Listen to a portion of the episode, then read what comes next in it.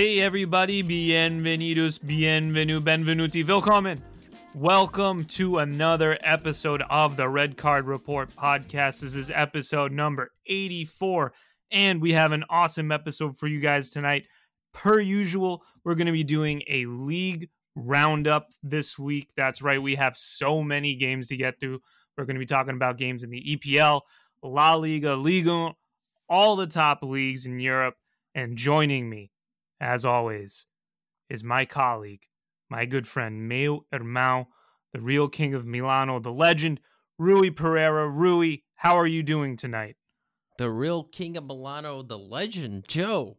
I don't know. I think Yeah, I like think that one. 2020, Joe. I think 2020's really hit you because the I'm most lying? bizarre things clearly have happened in 2020, and you giving me such another week after week after week after week, uh, a welcoming and such a great introduction, Joe.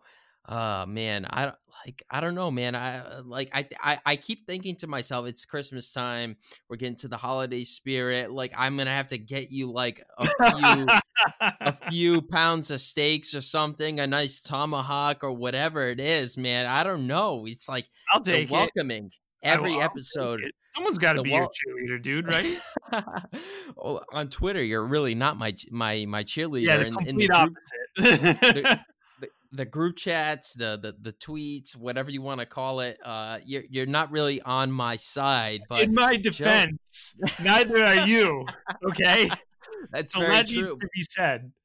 But I'm not the one calling you the King of Torino or Il Vero Bianconero or anything like that. It's like, uh, you know, I, I, I call it like it is. But Joe, I, I, I get it, man. You you want something for Christmas? Maybe a nice steak, uh, some fresh pasta, some pineapple pizza. I don't know what you want, but uh, maybe maybe I'll surprise you in in in a week or so. So, but um, outside of that, I am doing fantastic as always. Just trying to grind out through this uh December month. There's a lot of Yeah, dude. football going on right now, man. A Until very short amount of time. yeah, in a short amount of time, uh, in the next week or so, and then the players and the teams they all go out on a little break for a little bit. So we got a lot of stuff to to to, talk about. And it'll be the January transfer window pretty soon too. Like Yes, sir. shit That's always a lot of things going on as always. But before we can get before we can get into all that, Joe, how are you doing? I never really get to ask you that on every episode, so I feel like, how, we got to let the audience know, everyone that's listening, how Oh, you it's- doing? I- I'm doing I'm doing fine. I'm just you know what I'm kind of pissed about though is that this year more than any other year I've relied on the mail for like gifts and stuff. And with the weather we've been having and all that shit, it's pushed all my packages back. So I don't know if I'm going to be getting half the shit I bought people for Christmas. You know what I mean? So You, you know that's really funny. time. Uh, That's that's really funny that you say that because I was lucky because early early this week before the snowstorm. For those of you that don't know that we live in New England, there was a huge snowstorm this week. Uh, before the snowstorm hit, I ended up ordering some Milan gear on the Puma website. It was on sale, the whole Christmas sale, whatever you want to call it. Uh, I ended up, you know, taking advantage of that, and I got a couple of stuff, a, a, a training top and some new Milan uh, training pants. You know, getting ready for the winter to do some uh, some exercising. I, I don't know, whatever. you just want to Uh, copy me with the tracksuits. That's fine. Yeah, sure. I'll I'll copy you with the tracksuit. So I was able to capitalize on that, and they delivered two days later already. That's, so that's garbage. I they beat that. out Ah. they beat out the storm. I don't know. Maybe it's the Rossonero spirit. It's the the Rossonero work ethic, the the desire to deliver it to my front door. It's like the Champions League. I don't know, Right. but uh, but yeah, they Pioli- managed. What if Pioli like was the guy who delivered it at your I'm door? Oh what man, would you do? Like you just I- see him, he has a hat on covering his I'm not gonna lie, head, Joe. and he knocked Joe, knocked on your door. He's like, "Here's your gear." I would offer him the best bottle of wine that I have in my house, and I'll probably massage that head of his because he's done he's done he's done wonders with Milan this year. So Pioli, if you ever came to my house, man, The door's open for you. There's a bottle of wine waiting for you, and I just might massage the top of your head. I, I that bald, precious head. Purely. Uh, I'm glad that you got. I'm glad you got your gear. I'm patiently waiting for my gifts for other people to come in. So let's uh fingers crossed on that. But let's get right into this shit, shall we, Rui? Can we talk yes, can sir. we talk EPL first? Let's do it. All right. So, like many people across the world, we were looking forward to certain games this past weekend and we were expecting certain games to deliver, you know, you know, surprises. And uh, I guess this game kind of delivered a surprise in a bad way. It was a snooze fest. It was awful. And I think that you kind of know where I'm going with this. I'm talking about the Manchester Derby this year. That was Manchester United versus Man City. God, I almost fell asleep watching this game, but I think Rui had a different take on this. And uh, actually, when you first told me about it, Rui, I was kind of surprised, but it makes sense. Um, tell the tell our listeners what your take on the game was. Yeah, uh, defensive uh, masterclass from both sides, I suppose. Uh, Ruben Dias, John Stones have really formed this unit in the back uh, going into this game six straight clean sheets in all performances. Uh, Man City have really cleaned up their act in the back, but their only main big problem is that attacking side. That's uh, so weird to say. You it know? is. It very is weird so... from the team last year to to now. Last year, the year before that when they became champions, the year before that when they were champions, and just over the years, uh, Manchester City is known to be having this attacking threat led by Sergio Aguero, and then uh, obviously Kevin De Bruyne, one of the best in the world, really? and then all the other supporting casts that follows along with those two. Man City this season in the beginning, the the first four or five games, they were impeccable on the attack, but it was their defense that was killing them. And as I mentioned, in the last six games going into this game, they were holding clean sheets. Their, de- their defense was impeccable, but their attack was nowhere to be seen. Gabriel Jesus, a young player, they are without obviously Sergio Aguero, the one of the one of the best foreign players ever play in the EPL. Definitely, and, um, definitely top three yeah, one just I would say probably best. Top three, top five, however, maybe even the best of all time. Some players, some people actually say that, but he is missing dearly because throughout the years, even when Manchester City were at the, their absolute peak and then they came back down to earth, and then under Pep Guardiola, when they splashed the cash, they were unstoppable. Sergio Aguero has always been there. Uh, he he arrived at Man City really young, and he's just been that that that go to guy, the face of Manchester City, and he's he oh he's been scoring the most memorable goals for that club. That one that that that um that he scored in the late minute to win the the, the EPL back, I believe in 2011 or 2012 in the last minute. He, he's been clutch for this side, and they're really missing a player like that. They have superstars on the attack, but Gabriel Jesus lately hasn't been in form. He hasn't been capitalizing on the opportunities that he's been receiving. And Manchester City have been paying the price lately because they're all the way in mid table, practically about ninth place going into this game. And I think they're in eighth right now. You know, currently going on, they just tied to West Bromwich uh, this Wednesday. yep. So it's it's um it's a big uh, it's a big problem that's going on at Manchester City. They're not really able to get this this scoring the the attack game going, and it, it, it's a problem. You know, you, you go into this match after drawing against Man, uh, Manchester United, your arch rival, and uh, let, us face it, Man United have been this little bogey team, even in recent years when Man City have been really dominant. Man United have been this bogey team for them, uh, even when they were winning the trophies and they were winning the league and whatever you want to call it. Man United have been pulling away with victories somehow. But in this game, Man United were impeccable on defense, and the Man City attack, which is something that is really, really It, it, it didn't like click, almost, obviously, that game. It Clearly didn't click for them. it, it's something that we don't see in the normal Man City side that we've been seeing over the years. Right. And right. you see this back line of Manchester United. They've been struggling. And this is a game where they played really, really well in. When you look at the game that they played this past week against uh, in in the middle of the week against Sheffield United, they almost blew that game as well. They let two goals in against Sheffield United. So there's obviously a problem at Manchester City for not being able to score against this Manchester United defense. Wan-Bissaka, who is really good defensively as a fullback, but Lindelof and Harry Maguire and Luke Shaw are really not the best options. They're not the most threatening or terrifying uh, defenders that you want to go up against. That's not uh, that's yeah. not a defense. That's not a back line you want to go up against the heavyweights of Europe, Atletico Madrid, oh, Real right. Madrid, Liverpool, Bayern Munich, all these. Yeah, exactly. They'll get torn apart. PSG, for example, as we saw in the Champions League.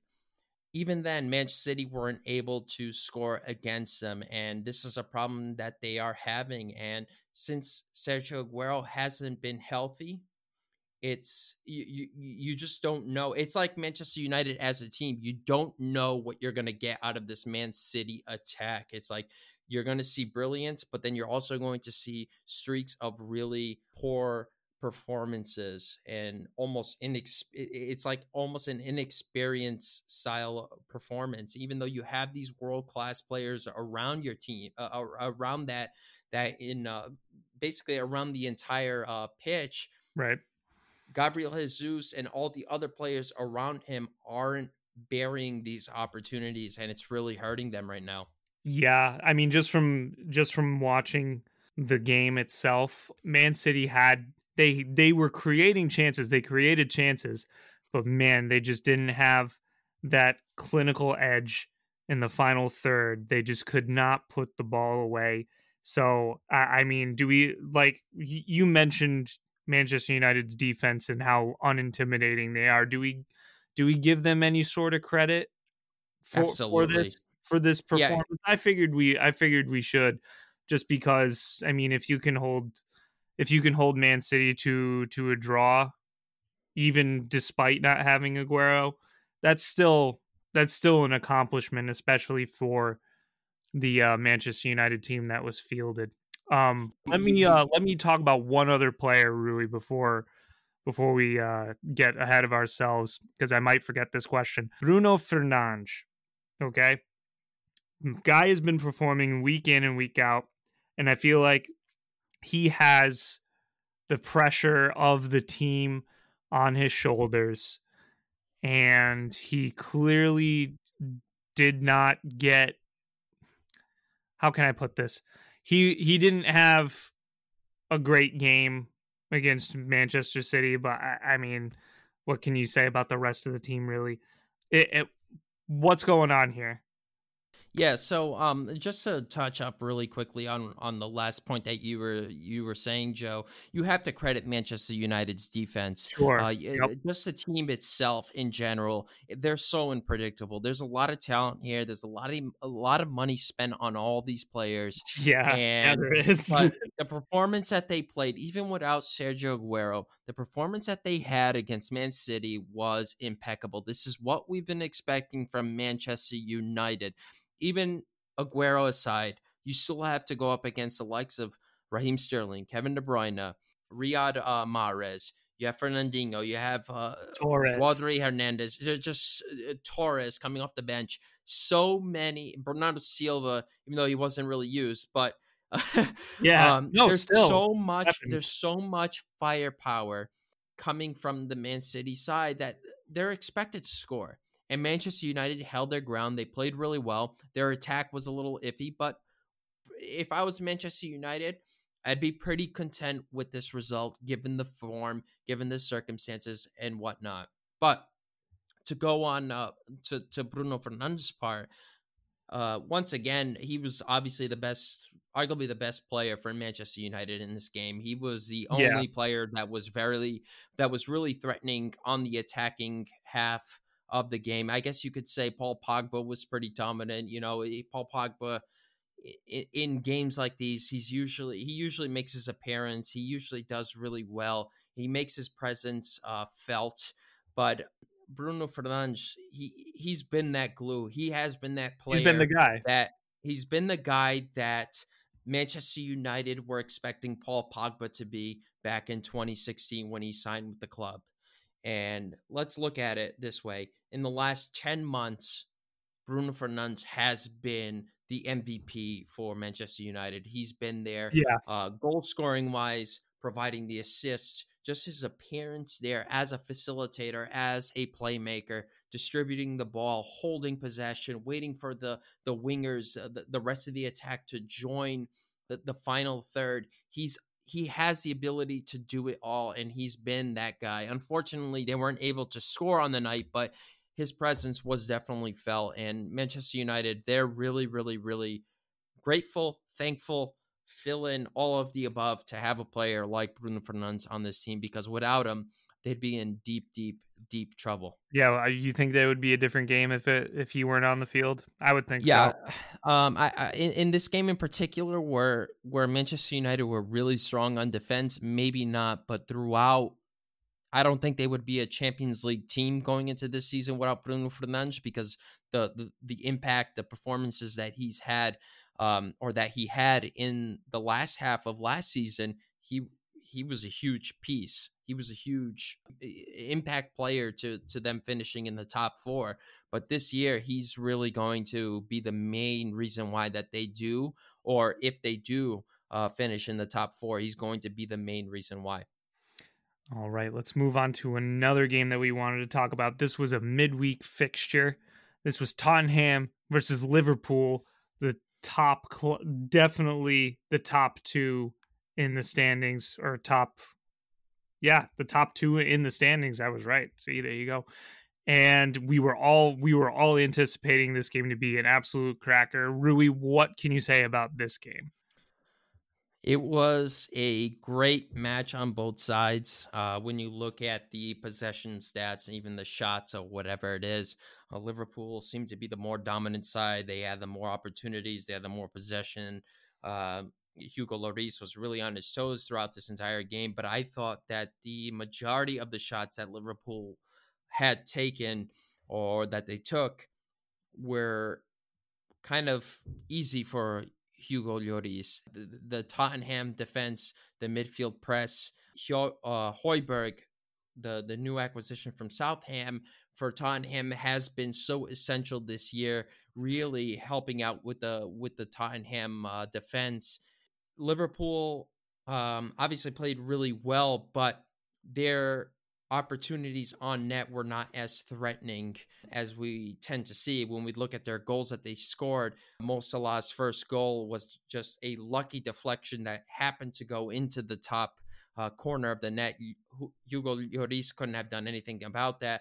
Alderweireld, Eric Dier, they did really well defending the shot. It just happened to go in and fall into the top corner. And then in the 90th minute, uh, Roberto Firmino's goal was just you know maybe a, a mental lapse on a set piece, but uh, obviously Tottenham have to do better on that. But throughout the entire game, throughout the entire all the the the talent that Liverpool have have, and you know just their midfield, their attack, everything.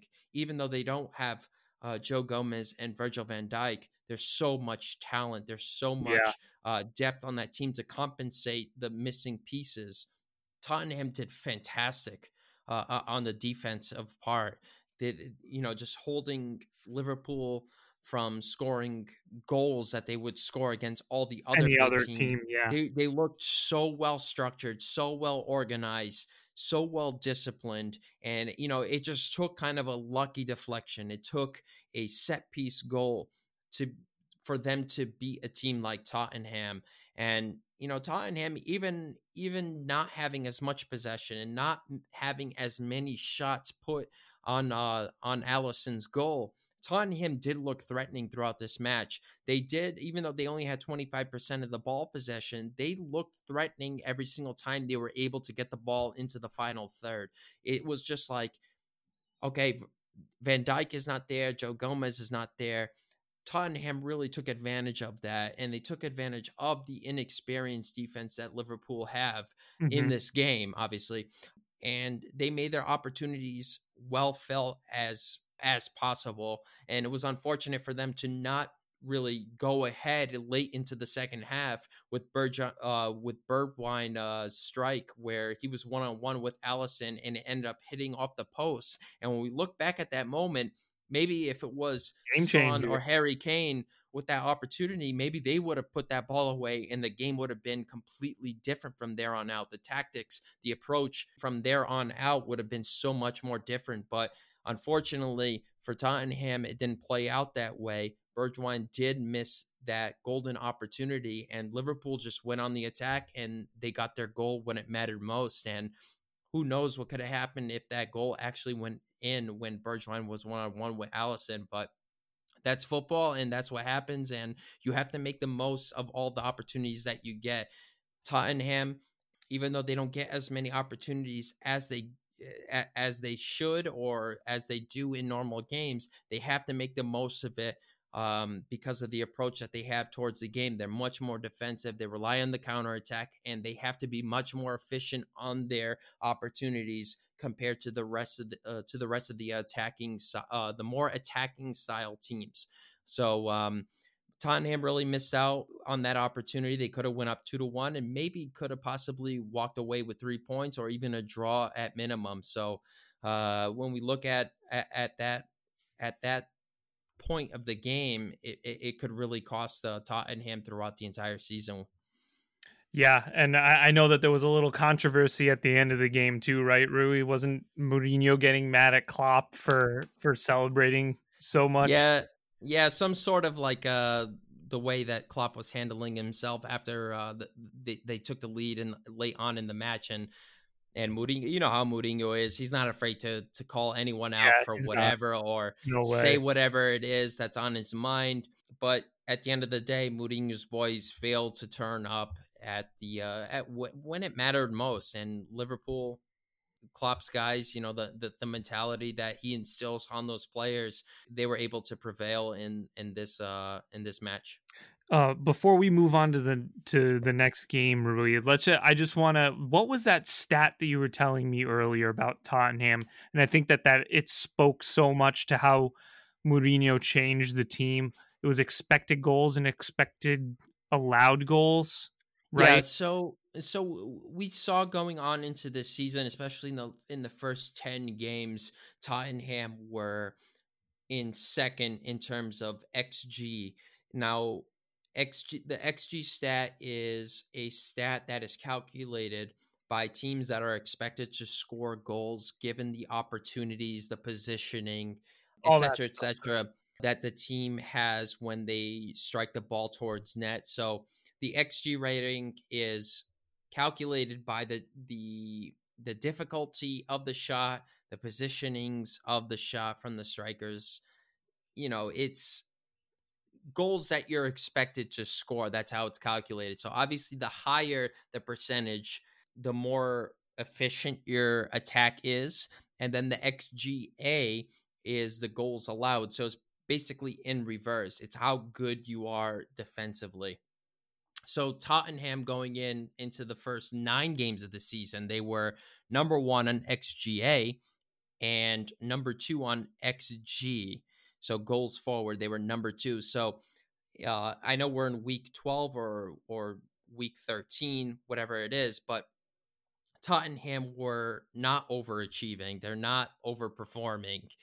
As much as people want to criticize Mourinho's style of play, they have been performing at the most maximum level and they've been playing really good football lately since then since uh match day 9 they have dipped a little bit in in on both aspects but they're still really good and they're still within the top 5 range in the EPL on both sides which is something that's really really really terrifying uh, for for most support uh, uh, opponents. So they've been playing really good football. They've been really maintaining that level of form. So it's going to be it's going to be really something to watch towards the end of the season how long they're able to uh to to perform at this level. And if Tottenham do perform at this level it's going to be a really tight race at the end uh, by the end of the season.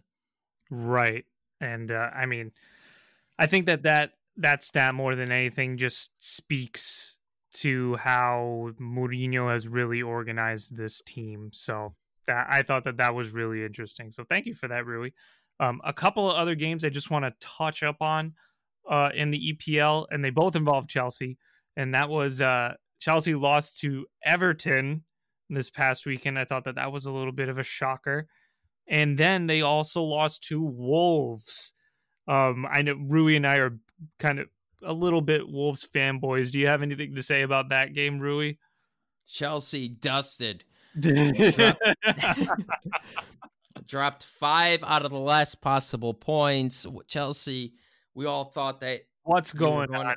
Here? Yeah, what is going on here? Um, that match against the Wolves, the Wolves really needed that win. They really, really needed that win. Uh, as of lately, they haven't been playing at their top, top level. But that win against Ch- Chelsea really showed that they're able to compete against the best in the EPL. And look at that that that last goal in the last literally the last minute because there was yeah, only was. five minutes to play of extra time and they scored in the 95th minute and Pedro Neto a young young player uh Portuguese player obviously has to be if you play for. Wolves with a cool calm with so much power finish in the 95th minute giving the Wolves the the the win that they needed most, and it was so so important for them to to kind of compete into that European spot because when we look at the standings in the EPL from 10th place to first only separates it's only separated by 8 points. That's that's really yeah. not a lot and then when you look at 10th to 4th it's only 4 points. So it's really really competitive from the mid table from actually the first half up, it's really, really competitive. And yeah, even, you need all the points you can get. Even Aston Villa at 11th place, Crystal Palace at at at a 12th place, they're only 10 points. Crystal Palace is only 10 points from Liverpool, and we're you know only 13 games in, so it, it's still really tight the the title race is really tight. The top four race is really tight, and also the Europa League places are still really tight. There's so much to be played, and it's really really competitive. So, uh, given the whole spiel that's going on in the EPL, you know, Liverpool and Tottenham look to be the most favorite teams to win the league, but there's so much there's this uh, this group of teams that can really be competitive for those final uh, two spots in the Champions League, and also there's even more teams that are going to be competing for those final EL spots, the uh, Europa League spots. Yeah, I'm pulling for you, Wolves. Don't let me down. That was a gr- oh, what a nice strike. That was a that was a striker's finish right there. That was a beautiful, beautiful goal. Well taken. Good job, Wolves and we will see more action from the EPL this weekend, I'm sure. But let's rewind a little bit and let's switch countries altogether. As a matter of fact, let's talk about La Liga and let's talk about the big games that happened over there this past weekend and this week. First up, the Madrid Derby, Atletico versus Real Madrid. Oh boy, like two teams that absolutely hate each other. You really could not ask for a more exciting fixture. And it turned out to be extremely successful for Real Madrid. Um, even though a lot of people say that they're not firing at all cylinders. Rui, what do you got to say about this game? It was a must need win for Real Madrid. It was a great performance. I think they look sharp. They look good. Looked looked really sharp. They capitalized on all of their opportunities. How about that Carvajal strike from the outside of the box, being right. Jan Oblak? It, th- this was all Real Madrid. Let's face it, from the beginning of the match to the it end, was. Real Madrid were really, really dominant. I think Zinedine Zidane was a just like in the Mönchengladbach, the final game of the group stage, he was on top of his tactics and his approach, and he went the same way into this game as he did in that Mönchengladbach game. He understands that with teams like Mönchengladbach, with teams like Atletico, who like to play it short, who are much more defensive, will play much more deep, that they need to pressure the the defense, the the opposition's defense, keep that high line up, keep the pressure up from the midfield, keep the attackers, the the the, um, the wingers, uh, Karim Benzema, keep pressuring that defense, make them force the ball to play long, and that's exactly what Atletico what, what that's exactly what Atletico were doing the entire game. They were playing the ball long, and Real Madrid were really, really intense. They were really aggressive on pressing, and whenever Atletico had the ball, there was a Real Madrid attacker. Let's put the defense aside, either an attacker or, or a midfield player. In the first third or the second third of Atletico Madrid. They were there. They were occupying the space. They were putting the pressure, and they were just forcing this ball long. And João Felix was non-existent in this game, and this is the guy that they are relying on to maintain the possession, to hold the possession, so the attackers can gain, um, so they, they can keep up with him and get forward he wasn't able to do that. The defense was great for Real Madrid. Midfield was great. The attack was great. Everything was great. They were able to capitalize on the on the opportunities that they got, and it was a well deserved victory. Uh, you know, uh, Atletico only had one great opportunity in this match when it was one nothing to Real Madrid, and Thomas Lemar had the golden opportunity and yeah. he wasn't able to capitalize on an open net. Yep, and I remember that costed them. Maybe it could have changed the entire game. Maybe it could have I don't know. It, it, it could have changed the entire game. Who knows? But that was the opportunity that Atletico needed, and they weren't able to get it. And the moment that Luis Suarez was taken out, João Felix was taken out, you knew that that, that Diego up. Simeone was beaten and they were deflated. Koke, I think, um, not Koke, I'm sorry, uh, Saul should have been put in, on at least a little bit earlier, or he should have started this game. I think this was a game that Atletico Madrid should have went back to their 4-4-2 formation with you know um, Saul on the left, um, you know like the left midfield role, yeah. maybe Koke on the right midfield role, or you can throw Llorente in there and then throw Koke in the midfield with uh, Lucas Torreira or whoever it may be, or or Hector Herrera. I think I think Diego Simeone got this wrong just from the beginning to the end. The approach, the formation, everything. He, he just really failed on this um, uh, uh, uh, on this match today. I think Zinedine Zidane really exposed him and got the absolute best. And this was not Diego Simeone's night, and this was not Atletico Madrid's night. Yep, that is. I agree with all of that but i wanted to go back to one moment in the in the game that you you kind of brought up in my mind and that was the first goal that casemiro sco- scored. He was totally unmarked in on that set piece. No, for a team that prides itself so much on defense rui to not have someone on him in the box from a corner and he scores that header near post i believe like what? Yep. What did? What? I think what goes on for that. I think that sort of thing to happen. And it wasn't like there was some sort of uh, pick and roll. You know, like in no, basketball, there were two defenders right there. Yeah, there was uh, two or at least three defenders right there, and it just seemed like they they misjudged, they miscalculated, they mis what uh, misinterpreted the whole shebang, and Casemiro, credit to him. Great strike from the head on on a set piece. It, it happens sometimes in football, and as great of a defense Atletico Madrid have, they've been stupendous in La Liga this year. Things like this happen, and sometimes it happens against the biggest clubs, but you have to recover, you have to recuperate, you have to be much more clinical. Atletico Madrid could have had could have had the chance to equalize this game. They should have had the chance to equalize this game, given the talent, given the coach, yeah, given, given everything that yeah. goes on on this on this team, the form that they've been on in La Liga. They should have capitalized and and at least tied the game and they weren't able to and they were really non-existent so it's much more beyond than the goal that they let in it was just th- their overall performance throughout the match was not really good. And Real Madrid, credit to them uh, as a team, a team that is sometimes inconsistent or up and down as they have been. Uh, I guess from last year, even though they won the league last year, but from last year into this year, this was a great performance. So uh, you gotta you gotta tip your hats to Real Madrid, and they're keeping the uh, the competition live for uh, for the La Liga. Yeah, yep, that is very true.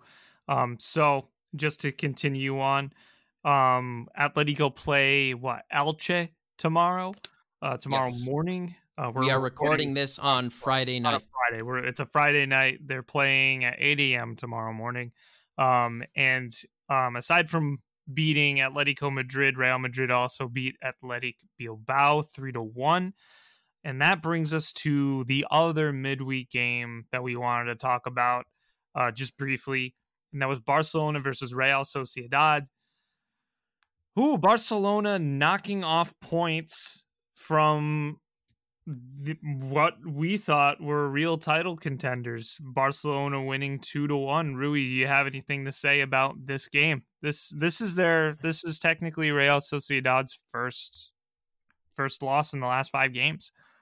Yeah, uh, first loss in uh, in many many games for Real Sociedad, and I think we're starting to see a little bit of a trend. I know a few weeks back I was talking so highly of them.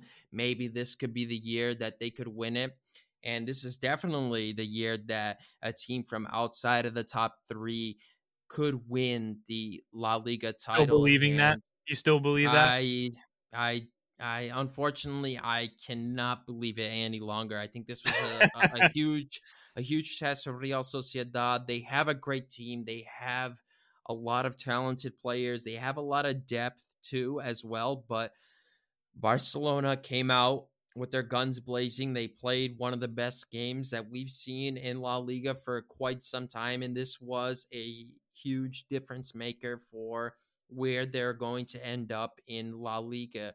I think this is going to give Barcelona a little bit more of a chance to win La Liga.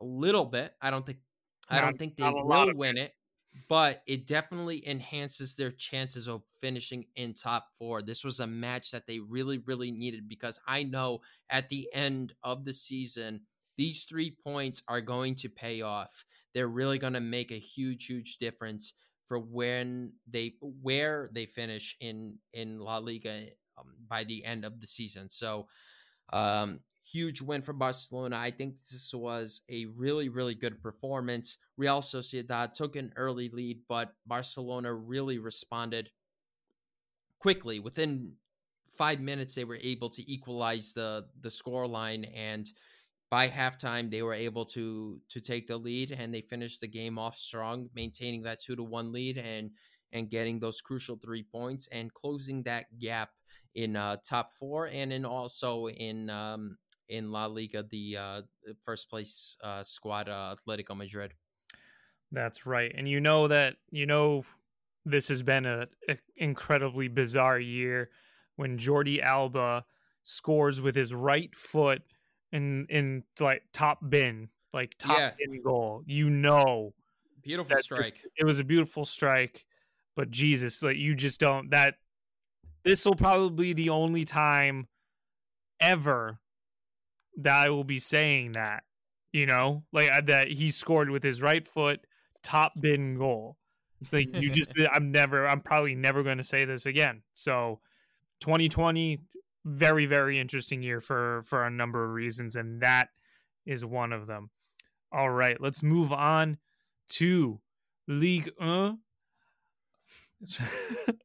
Sorry, I think I, I think I said Ligue 1 very, very well right there. I, I like really convinced myself that I knew French. Um, the big game that we wanted to talk about in this league was PSG versus Lyon, and Lyon capitalizing, getting all three points versus the champions PSG. Rui, what do we got to say about this game? PSG disaster class and Didn't Leon get a? I think Leon got a red card in this match too. Yeah, Thiago Thiago Mendes did get one in like the 98th minute or whatever it was. It was I just probably so, told the it- to go fuck off or something, right? I, um, is that a little jab to the Napoli fans, Joe? No, no, no. Seriously, that's probably what. That's probably like you. You get you get a yellow or a red for basically saying anything nowadays, really. So That that is true. That is true. Um, but you got to give credit to Olympic. Uh, Lyon. Oh, geez, I'm butchering Lyon here. Uh, Olympique Lyonnais. George Rodriguez, the founder of North America uh, Olympic. Lyon fan club. Don't take any offense, brother. Uh, he's been a recurring guest on our show. George, I'm ecstatic for you, man. And you proved me wrong. I'm going to admit on the podcast, you called me out on Twitter. I had a prediction last week he called that me out too. So. PSG, PSG were going to win this game, and they didn't. I thought that the talent, the firepower, the I don't know, the mentality, ugh, I don't know, uh, was All going to get them through. PSG, let's be honest. Yeah, I, I mean, you look at the talent that PSG has. It's just, I mean, no disrespect to Lyon, they have they have great talent, they have great players, but PSG just have that firepower. They're coming off a huge win in the Champions League. You would think that, like, yeah, they're going to carry it on to this derby match. This was not the case whatsoever. I think PSG's attack were non-existent. Lyon's midfield was superb. Really, just just like in the Coupe de League match back in uh, July, I believe it was in July. Even though that Lyon weren't the winners, it went to the penalty kicks, but their midfield once again stood tall and did not did not buckle to PSG. They they really gave it their all. They stood tall against the Giants and they they gave their absolute maximum. They played a great game. I think Houssem Aouar, even Thiago Mendes, despite him getting sent off in the last minute, he was superb. Um, the defense as well for Lyon, uh, Jason Denayer, and even Marcelo, great, great, great performances, rock solid. There was nothing that PSG was able to do. They only had one shot throughout the entire game. Neymar was non existent. Marco Verratti was really suppressed in the midfield. Moise Kean, who has been having a really good year so far at PSG, was non existent as well. I thought this is a five star performance out of five stars for, for, for Lyon. Yeah, They capitalized win. they capitalized on the mistake that that PSG made in the midfield, and Kadewere really buried that opportunity with uh with cool, common collectiveness, and that that that's really what made the difference. Lyon were able to capitalize on their high press. They got the interception. They were able to force PSG to make the mistake. And I think it was Toko Ekambi with the assist. And it was great execution. And that's the goal that Lyon needed. And when we look at the table right now, uh, Lyon definitely, definitely needed this win. Yeah, They're they one did. point behind PSG. And with that win over PSG, that forced Lille to play uh to to take over first place. And guess who PSG is playing against this weekend? It is Lille. Lille. So this could be this could be if Lyon get their shite together and win this weekend, they can take first place if Lille and PSG draw. So this is going to be really, really exciting stuff. Lille are in fantastic form. Uh, Yeah, they are. Lyon have really flipped the switch in the last four or five games in League 1. And I hope they continue to do it. And George, credit to you, man. I hope you guys just push for the title race and most importantly, finish in uh, a Champions League spot because there's no Champions League without uh, Lyon. I like how Maybe you, I'm, you maybe to- I'm over exaggerating, uh, Joe. I don't know. A little bit, just a little bit, but Well, but let- let's um, put it this way. Let's put it this way. There's no champion. oh, Okay, uh, how am I gonna put this? Uh, uh, See, you can't Champions it League- sounding like it's a bunch of hold on, I got it. I got it. I got it. I got it. For a Champions League with a French team, it has to be Lyon. There you, there you go. Right. See, uh, you fixed that. Yeah, that was good. I like that. um, no, but honestly, Leon stuck to a game plan. yeah, They fantastic. Boom. See, that's kind of like the opposite of like what Atletico did. Atletico had a plan, but they fucked up. Leon their plan and it worked. No, really, like sometimes it it it sounds really stupid, but sometimes that's that's just how it happens. So Yeah. that will be a very very interesting game, Lille and PSG. I, I I think that that'll that could be a very high scoring game. Lille has been has been great, like great to watch lately. So let's uh let's hope for the best with that game. That is actually one of our one of our premier fixtures of this weekend. Um yeah, let's talk about let's talk about those going the matches going into Saturday and into Sunday. So we have Southampton versus Man City, Tottenham versus Leicester City, Man United versus Leeds United in the EPL. Then we have Atalanta versus Roma, Lazio versus Napoli in Serie A, Barcelona and Valencia in La Liga. That should be an interesting one. Leverkusen and Bayern in the Bundesliga. That'll be a big one. And Lille and PSG, like I already mentioned. So those will be the ones that you really have to look forward to this weekend. You know what? I I, I totally skipped over Serie A. Rui, your guys tied this week. Um, AC Milan tied Genoa this week, right? yeah, How, how do you Uh, feel about that? Like that's this is their second draw in two games, right? yes, yeah, that, that that's correct. I um, ugh, I'm not happy I'm with not. the result. This is not a jab at them. I'm just. Do you think that they're? Lo- do you think Milan's losing any sort of steam right I- now, I, especially with I don't. I don't think so, Joe. And I'm going to tell you why. Against Parma, we hit the post four times in a game. We should have won that game. I'm sorry. We were playing so well. We were we were maintaining our heads, even though things weren't going great.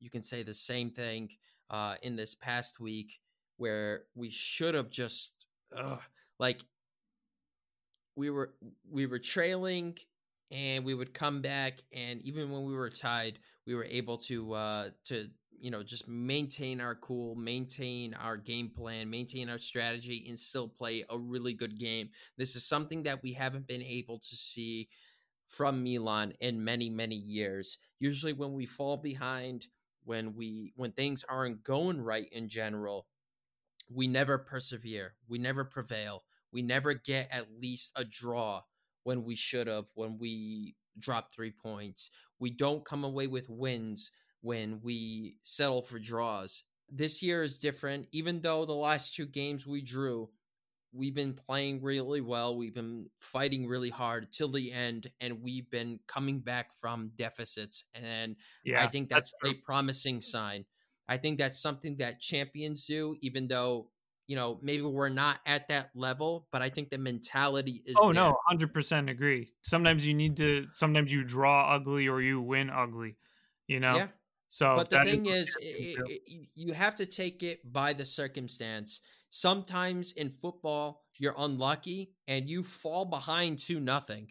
You, Yeah. you just do, and you're like, "What the?" You're like the, the WTF? What do I do? Milan have been in those situations this year multiple times, and even in the past, I don't know, six months since the return of the lockdown, we've been there with Juventus, we've been there with Verona, we've been there with Parma, down two to nothing, and we're able to claw our way back and get some sort of result. That's something that was unheard of with Milan prior to the to the lockdown, prior to Pioli. So there's something there at Milan that is much more unique. Where our worst results, our worst stretch of the season so far, are these two consecutive draws. Yeah, That's That is- it. honestly, that's it. Yeah. That's it. And you can ask any big club that, they'll take it. So we have to go out and respond and get these uh get these three points in the next match. Yeah, and you guys are playing Sassuolo this weekend. Uh, I think that that could be a big a big test. Sassuolo is not a pushover club, honestly. No, They're not. they've been playing really well. Yeah, so that'll be that'll be very interesting to watch. I see we we just I almost went an episode without talking about Serie A. It, it's impossible. Can't allow that to happen. So, Rui, that is literally all that I have. Is there anything else that we could possibly think of to add? Uh, I'm all decked out. It's Friday night, Joe. I'm gonna go have me a glass of wine, and I'm gonna Amen. enjoy the rest of the night. So Amen to that. I hear take you. Take us out, my my brother. All right. Thank you all so, so, so much for listening to this episode. We really appreciate it. If you liked what you heard, please give us a like, a follow, a subscribe, a five star review on whatever platform you are listening to us on. And if you wouldn't mind, please shoot over to Twitter and follow us on our Twitter page at RCR underscore podcast and give us a follow. We would really appreciate it. Send us a message. Tell us what you liked. Tell us what you didn't like. Tell us what we can improve. Maybe you can even give us a future episode idea. Anyway, we will get back to you guys. And as always, we will see you on the next episode.